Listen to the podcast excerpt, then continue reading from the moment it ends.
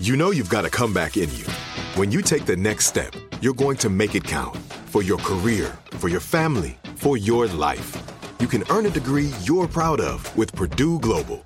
Purdue Global is backed by Purdue University, one of the nation's most respected and innovative public universities. This is your chance. This is your opportunity. This is your comeback. Purdue Global, Purdue's online university for working adults. Start your comeback today at purdueglobal.edu. Pacaso knows your vacation home is your best home. It's the place that brings family and friends together. It's where you're the best version of yourself.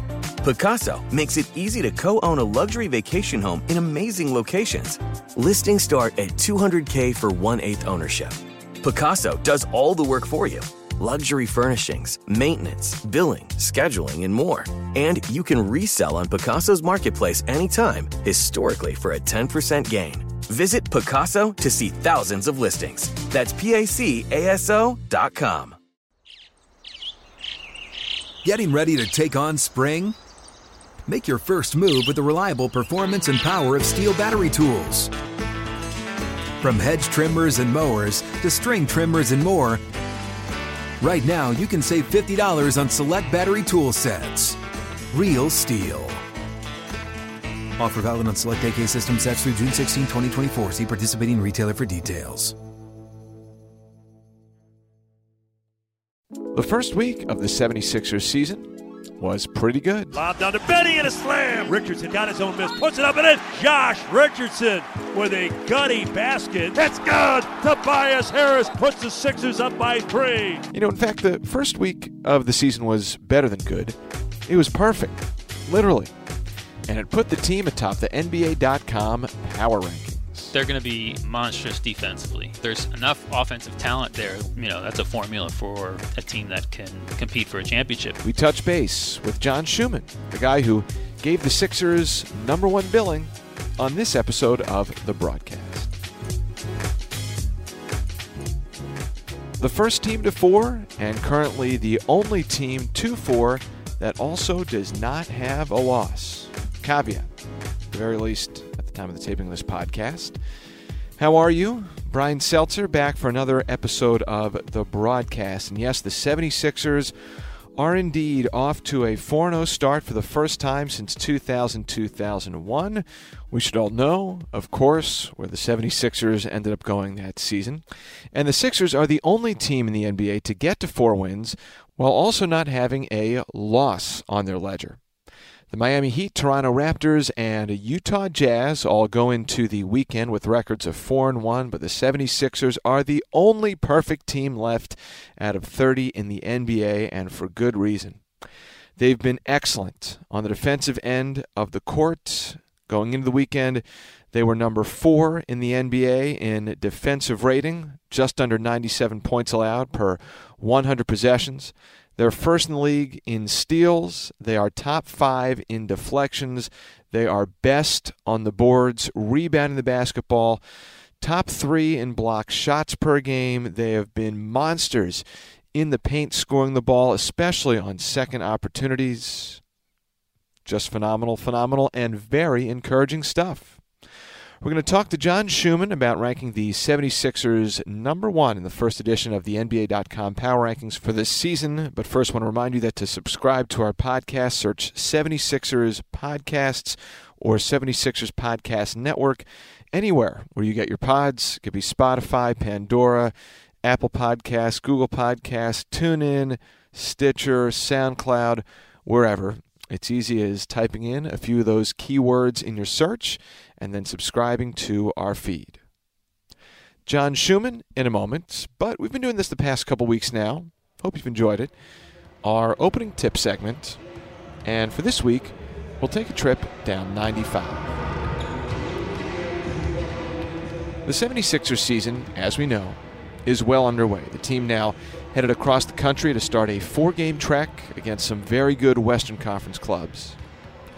But back east, there's plenty of work being done as well, about 30 miles south of Philadelphia in Wilmington, Delaware, at 76ers Fieldhouse. That is where a collection of nearly 20 or so players spent this past week taking part in training camp for the Delaware Blue Coats, the 76ers G League affiliate. There were some noteworthy names in Coach camp. Mariel Shayok, this year's second-round pick out of Iowa State. Haywood Highsmith, one of the Sixers' two-way players last year. Chris Kamaji and Isaiah Miles are there as well, and they were in 76ers training camp. But the most prominent face of all was no doubt Zhaire Smith, the 16th overall pick acquired by the Sixers in the 2018 draft. It's an intriguing story for sure. On the heels of a strong summer, during which he displayed a lot of positives at Summer League, the 20-year-old Smith was assigned to the Blue Coats with two goals in mind: to stay fresh and to continue to improve. Are you excited to get a bunch of playing time down here? Most definitely. I'm feeling good and just getting ready here, come out and play some games, go out there and get my minutes and just be aggressive, play, and continue to shoot the ball and play defense. By name, the Blue Coats are in just their second season of existence. Prior to relocating to Delaware's largest city a year ago, the franchise spent 5 seasons playing in Newark as the 87ers. In addition to 2018 marking the Coats' first campaign in Wilmington, it was also the first season that the GM-head coach tandem of Matt Lilly and Connor Johnson worked together.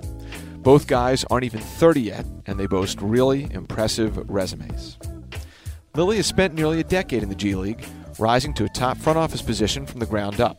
He was Elton Brand's right-hand man in Delaware before EB got bumped up to the big gig with the Sixers. Johnson, meanwhile, played at Amherst in Massachusetts, worked for Jay Wright for a bit at Villanova, then landed a spot on Brett Brown's staff as an operations assistant. He proceeded to work his way up to Brown's Director of Player Development and Coaching Administration, and ultimately was tapped to become the Coats' head coach. What did Lilly and Johnson accomplish in their first season? Simply put, the duo fine-tuned an infrastructure that facilitates development on all fronts. It's good! Milton nails a corner three. Simmons with a pass to Milton in the corner, and Shaq Milton gives the Sixers a 99-95 lead. First, from a player's standpoint, Shaq Milton finished second in the G League in scoring, then had his two-way contract converted full-time with the Sixers. Pell with another slam, and a foul on Detroit. Norvell Pell was named to the All-G League defensive team and earned a two-way contract this offseason. Highsmith, one of the two-way players last year, made great strides, and Jared Brownridge ended 2018-19 as the league leader in three-pointers.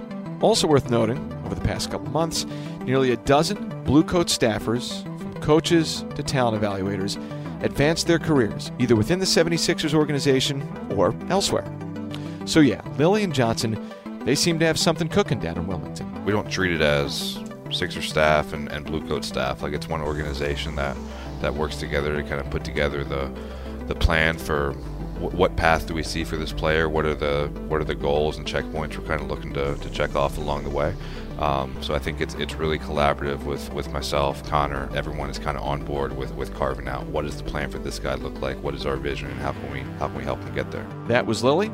Here's Connor Johnson. The Sixers have a strong culture since Brett came on board, and that is something that we aren't the same team as the Sixers, but at the same time we value the same things and we preach the same things to our players, and I think that's another element of continuity that as the players go back and forth they can see. It's progress that wouldn't be possible without committed, consistent support from the 76ers themselves, not just holistically, but financially too.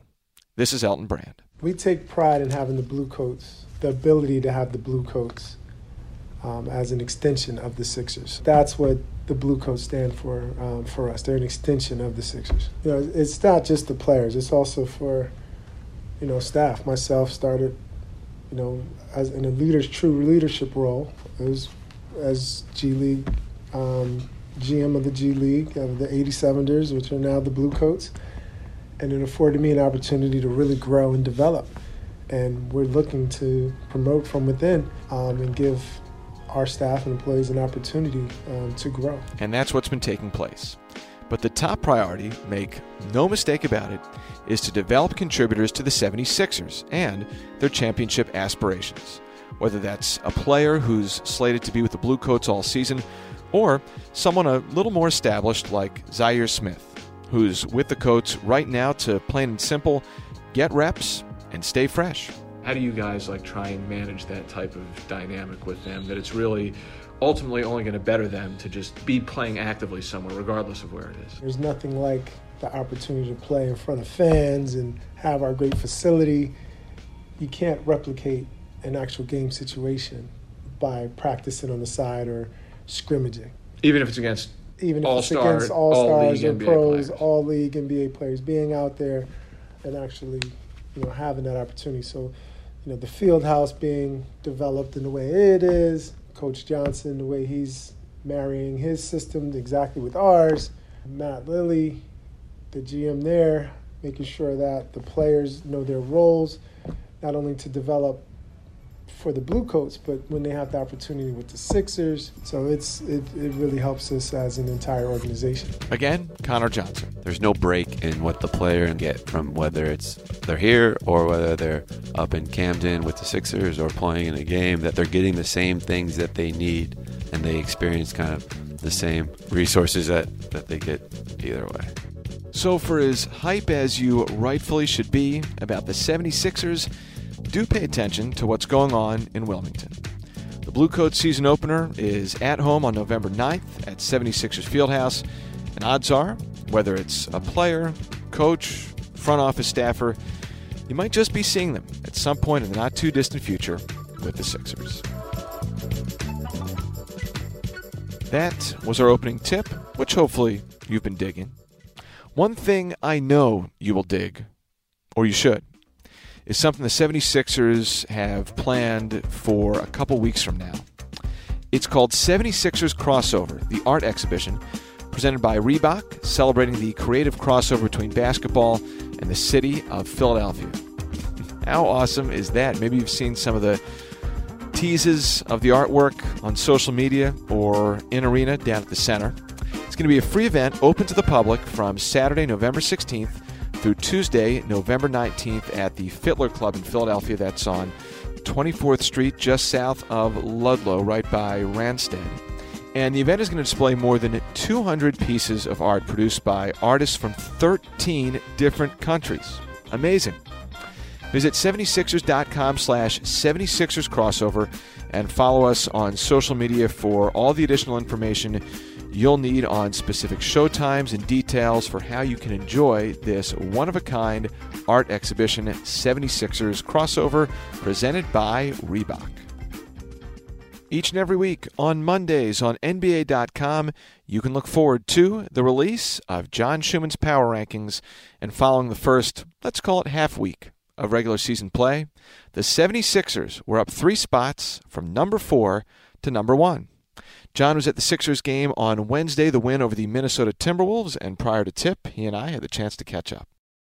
John, there is a boilerplate on your weekly Power Rankings column that reads in part, if you have an issue with the rankings or have a question or comment for John Schuhmann, send him an email or contact him via Twitter. How often does the populace take you up on that offer? Pretty often, but I don't take it too seriously because you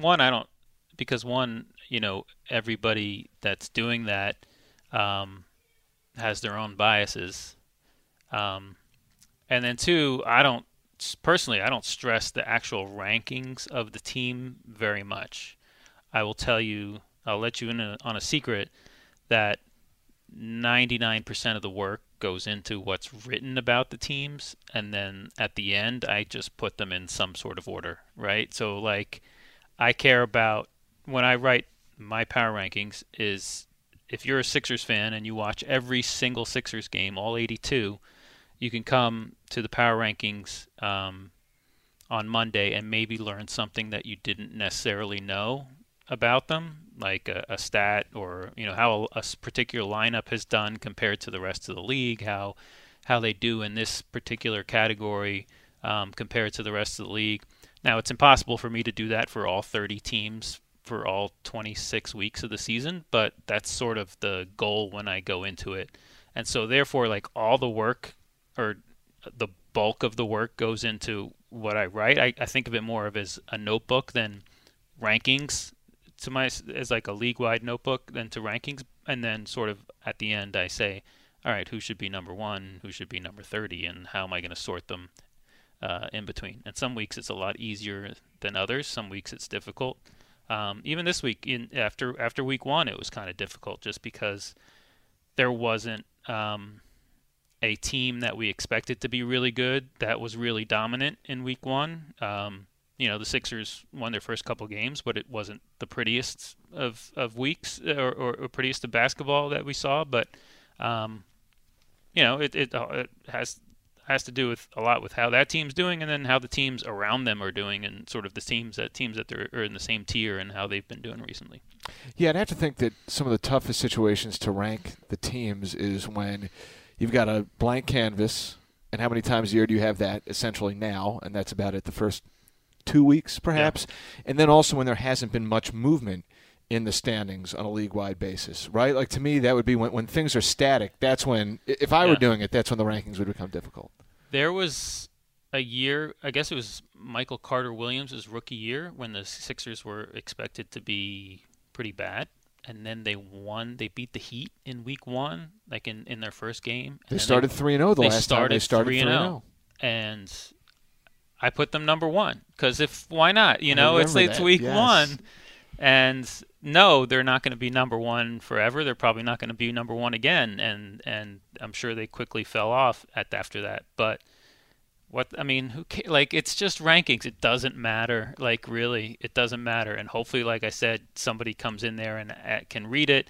And yeah, they may not be happy with the way I ranked the teams, but maybe there's something in there that they can get out of it. So, and like I said, like if you did that, if you just said. If you just rank them based on who you think can win the championship in June, then you know the Warriors would have been number one for 5 straight years. You know, so what's the not 5 straight year, but you know you get the point. And so I try to have a little bit fun with it too. Is there a basic criteria formula that you draw upon and fall back upon? Yeah, I think quality wins is a big thing to me. A quality win is, a road win over a good team or just a win over another good team. So obviously, when I was looking at this week, the Sixers were 2-0, the Nuggets were 2-0, and I had thought pretty highly of the Nuggets. I had them ranked in the top 5 even before the season started. But the Sixers sort of win over the Celtics and thinking that the Celtics were a good team and knowing that they'd be a pretty good team, that sort of made the difference in ranking those two teams and putting the Sixers number one. Like good wins is matters to me. And so, for instance, like the Spurs were also 2-0, but just had beat two sort of weaker Eastern Conference teams, and it was fairly easy not to push them too high because knowing who they had beaten, how much they win by, and that type of thing. Before the season started, you had the 76ers ranked number 4, which is, all things considered, top 5, pretty good. What has you so bullish, generally speaking, at the outset of the year about the 76ers? Well, I mean, they're going to be monstrous defensively, and we know that. And they already have been. I mean, their defense in Game 1 was terrific. And that is a great foundation to start with. There are, I think, legit questions about their offense, but there's still talent. I mean, there's still talent there. Like, you have Joel Embiid, you have Ben Simmons, who, as limited as he is with his jump shot, can get downhill and get buckets. We saw it in Game 1. I think he had 24 or 26. I forget what it was. You have Josh Richardson and Tobias Harris. So there's enough offensive talent there where they're going to be, at worst, average offensively. And then with how good they are going to be defensively, that's a formula for one of the best teams in the league and a team that can compete for a championship if everything comes together. Going back, reflecting on the summer, thinking about the moves, transactions, the 76ers and Elton Brand made, do you remember, was there one, was there two, a few that kind of made you pause, stop in your tracks, and go like, "Wow, I didn't see this coming." Or Al Horford. I mean, Al Horford. It's I've thought the world of Al Horford for a long time, and I go back to 2 years ago in that playoffs where Boston reached the conference finals, basically without Kyrie Irving, and they beat Milwaukee in the first round, and Al Horford was guarding Giannis Antetokounmpo. And did a fantastic job on him. They went to 7 games. Al Horford was the best player in Game 7. And then they played the Sixers in the second round, and he outplayed Joel Embiid. I mean, He guarded Joel Embiid. He even guarded Ben Simmons at times, and he outplayed them both. And I think he's just, obviously he's talented, but what I think about him is that he executes the game plan to a T. Like, he knows the game plan and executes it perfectly on both ends of the floor. He knows what he's supposed to do offensively. He knows how his team can take advantage of the other team offensively, and then defensively he knows where to be and what to do, what his job is.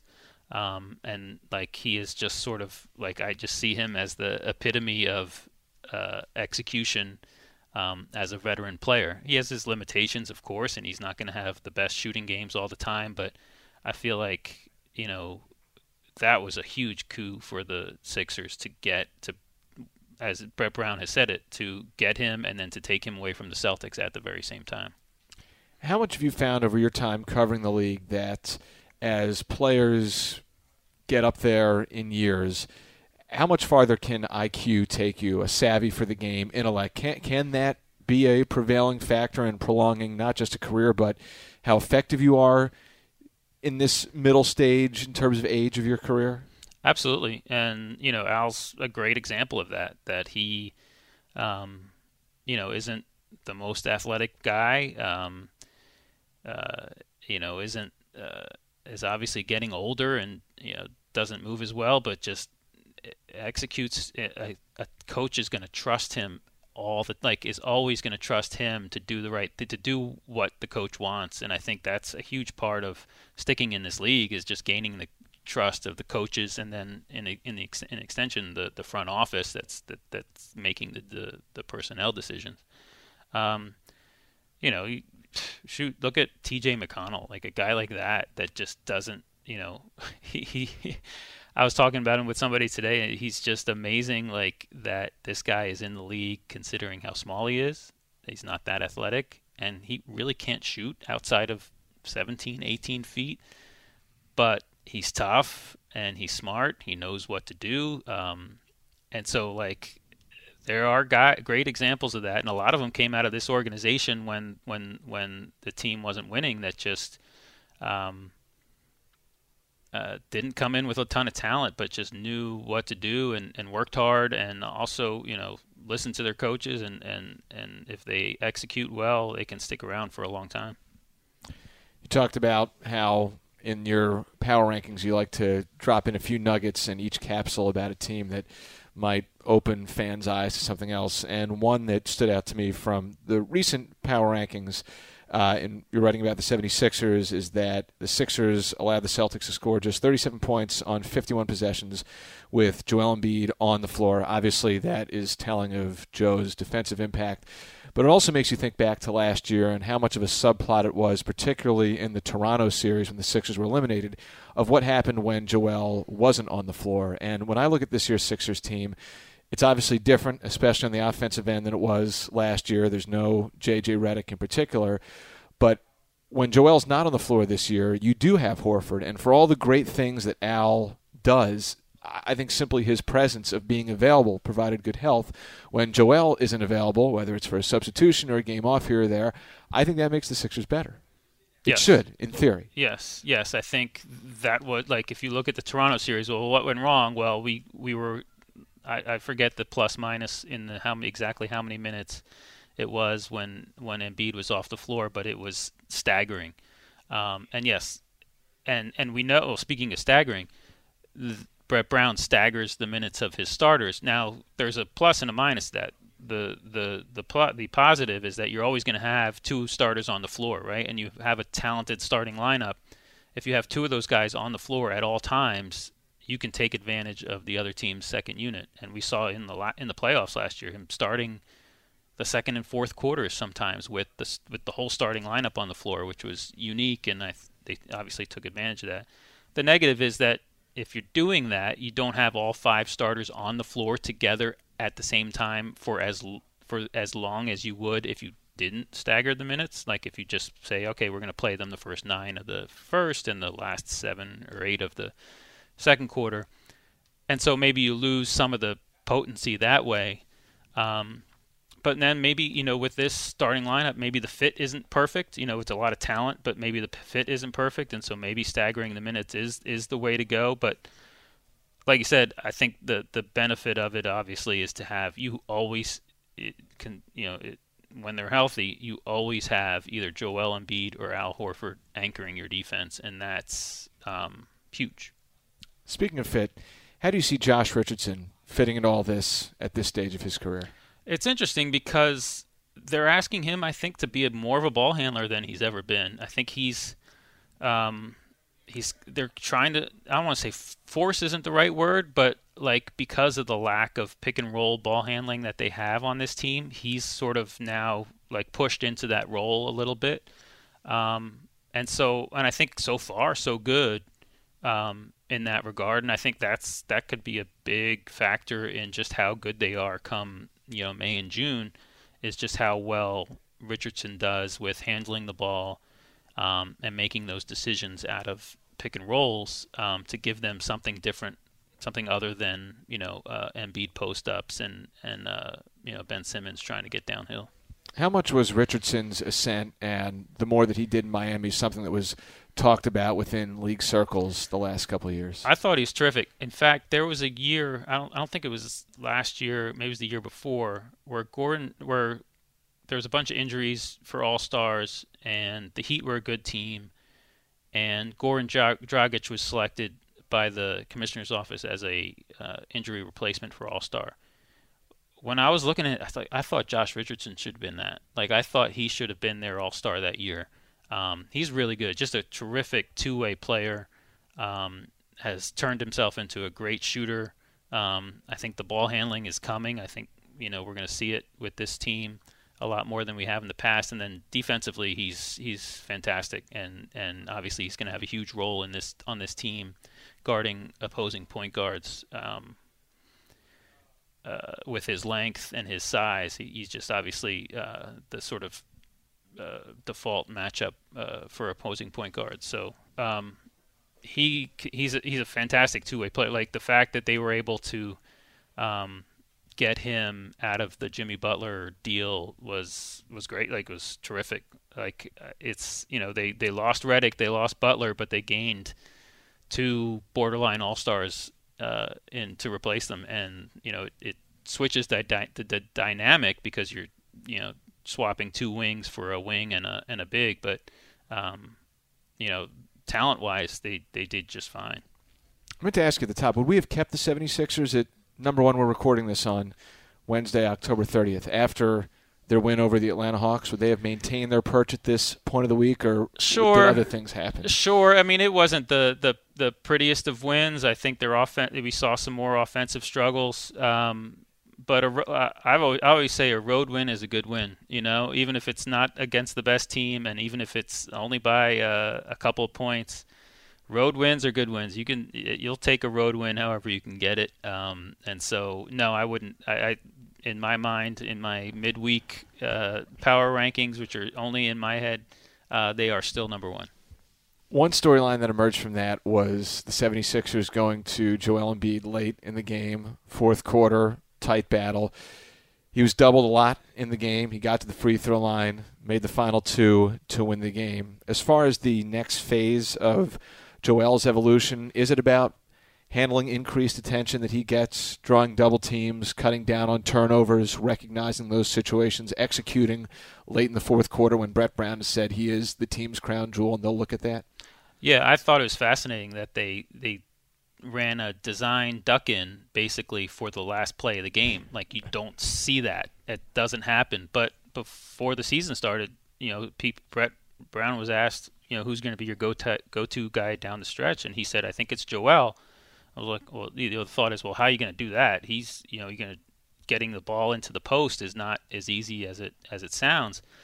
But there was example number one of you know, them trying to get Joel the ball on the last possession, and it worked. And give credit to Al Horford for making that pass. That was not the easiest pass to make, and you know that's huge. And you know, we're talking right now, but it's before the Minnesota game. And it'll be fun to see how both the Sixers and the Wolves going into this game guard post-ups, because Joel and Karl-Anthony Towns are number one and number two, I don't think in that order, maybe in reverse order, in post-ups per game. So it'll be interesting to see how both teams handle that and how both those guys handle, you know, the defense that comes their way. I obviously live in a very hyper-focused 76ers world. Is it rare what we're seeing from Matisse Thybul? I know it's only 3 games in, and he did do some pretty good stuff in the preseason. What stood out to you about Matisse Thybul? He's been a guy Brett's gone to early on in the rotation. He's Kawhi Leonard-esque in his ability to snatch the ball from anybody who's got a loose handle anywhere in his vicinity. It's pretty ridiculous the way his hands and his quickness defensively. And it says a lot about the guy that he trusts, you know, that he earned the coach's trust to be in the rotation from day one. Like, that says a lot, that, you know, to earn that job over people that have been here before, you know, that have been around already. And so, you know, he's obviously got a ways to go, especially offensively. But he's starting from a pretty high floor, let's say, you know, with what he can do defensively and just his size. And, you know, his defense on Kemba Walker in the opener was terrific and was noteworthy, just because they have not only this huge starting lineup, but then now they have guys off the bench that can defend just as well. He came in against Trae Young the other night. Trae Young got off to a quick start for the Hawks. Thought he kind of threw Trae off his game a little bit. Yeah, he does seem to have a pretty ridiculous knack for just being able to sniff things out, make, I guess, Brett Brown, shoot, I'm forgetting the exact phrase, a reckless thief, I think is what Brett called him the other day. But, you know, he's like, and he made a joke about it. He's like, I've been out of position my whole career, and that's why I've been successful. But, like, out of position within reason. Like, he's been consistently successful. Yeah, I mean, the one thing to watch is just, you know, how he does with fouls. You know, just being able to stay out of foul trouble and keep his team out of foul trouble, because if he's coming in, you know, late first quarter or whatever it is, you know, and that the other team's in the bonus, that, you know, those things are more important. I usually ask national reporters, and they pass through, or we're able to get them on the pod, or I even just see them like in passing, and I'm just making bad small chat. I like to ask stuff like, well, from what you've been hearing, what do people think of this person, that person, the other? Elton Brand, I mean, obviously this team has been shaped aggressively within his vision line over the last year and a half now at this point. What do you think are some of Elton's distinguishing traits as a front office executive from what you've been able to gather, and that's allowed him to be able to pull off some of these aggressive moves? I mean, aggressive is the word. Like, okay. It's amazing just how far they've come since 2 years ago. I guess it was, they were 25-25, right? Like, and then just went on that huge run down the stretch of that season, and then we've just seen so many the team is unrecognizable from what that team was. That was, you know, the Saric and Covington starting lineup that was so good, you know, and then there was. You know, a fairly quiet summer, and then the Jimmy Butler trade, and then the Tobias Harris trade, and then, you know, Butler and Reddick become Richardson and Horford. I mean, it's just keeps rolling. And it's, you know, given the age of Ben Simmons and Joel Embiid, it's unusual for a team to be so aggressive in trying to win a championship right away. But, you know, you got to admire it. Like, you know, why not? You know, Embiid is a force, and maybe one of the best two-way players in the league, an MVP candidate and a Defensive Player of the Year candidate if he stays healthy. So, you know, if you feel like it's time to go for it, you go for it, and they've done that. And I mean, just the Horford and Richardson acquisitions this summer are just, I don't think many of us saw that coming, and that just speaks to his preparedness to be able to, you know, pivot from, you know, Butler and Reddick to those two guys. Like, that says a lot about how prepared Elton and his staff were going into the summer.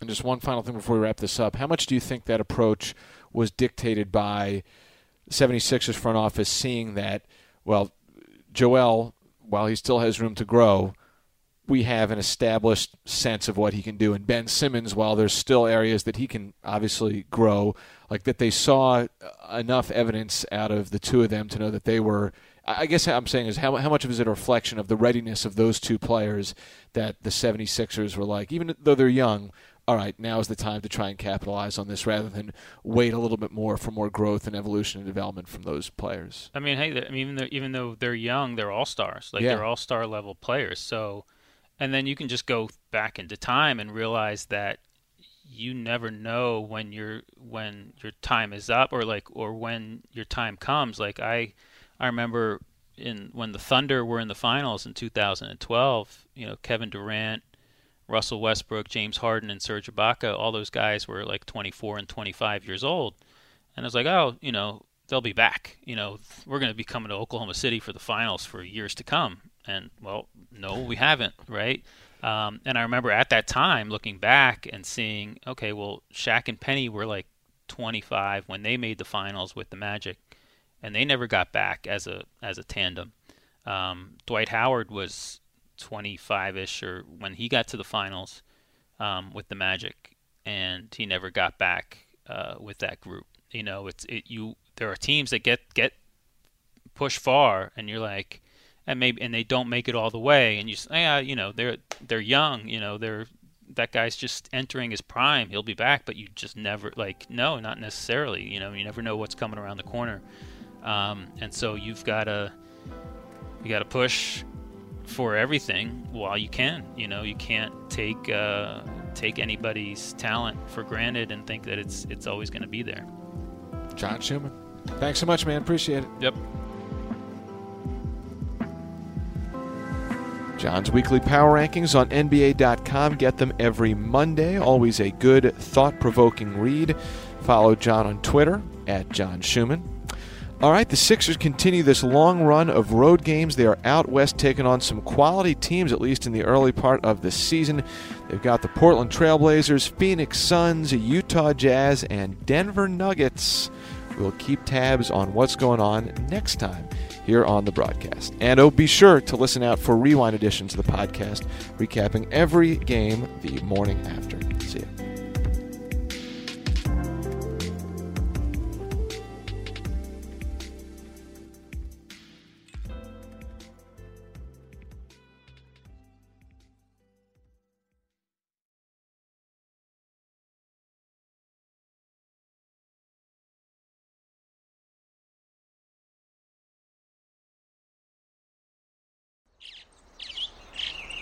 Getting ready to take on spring?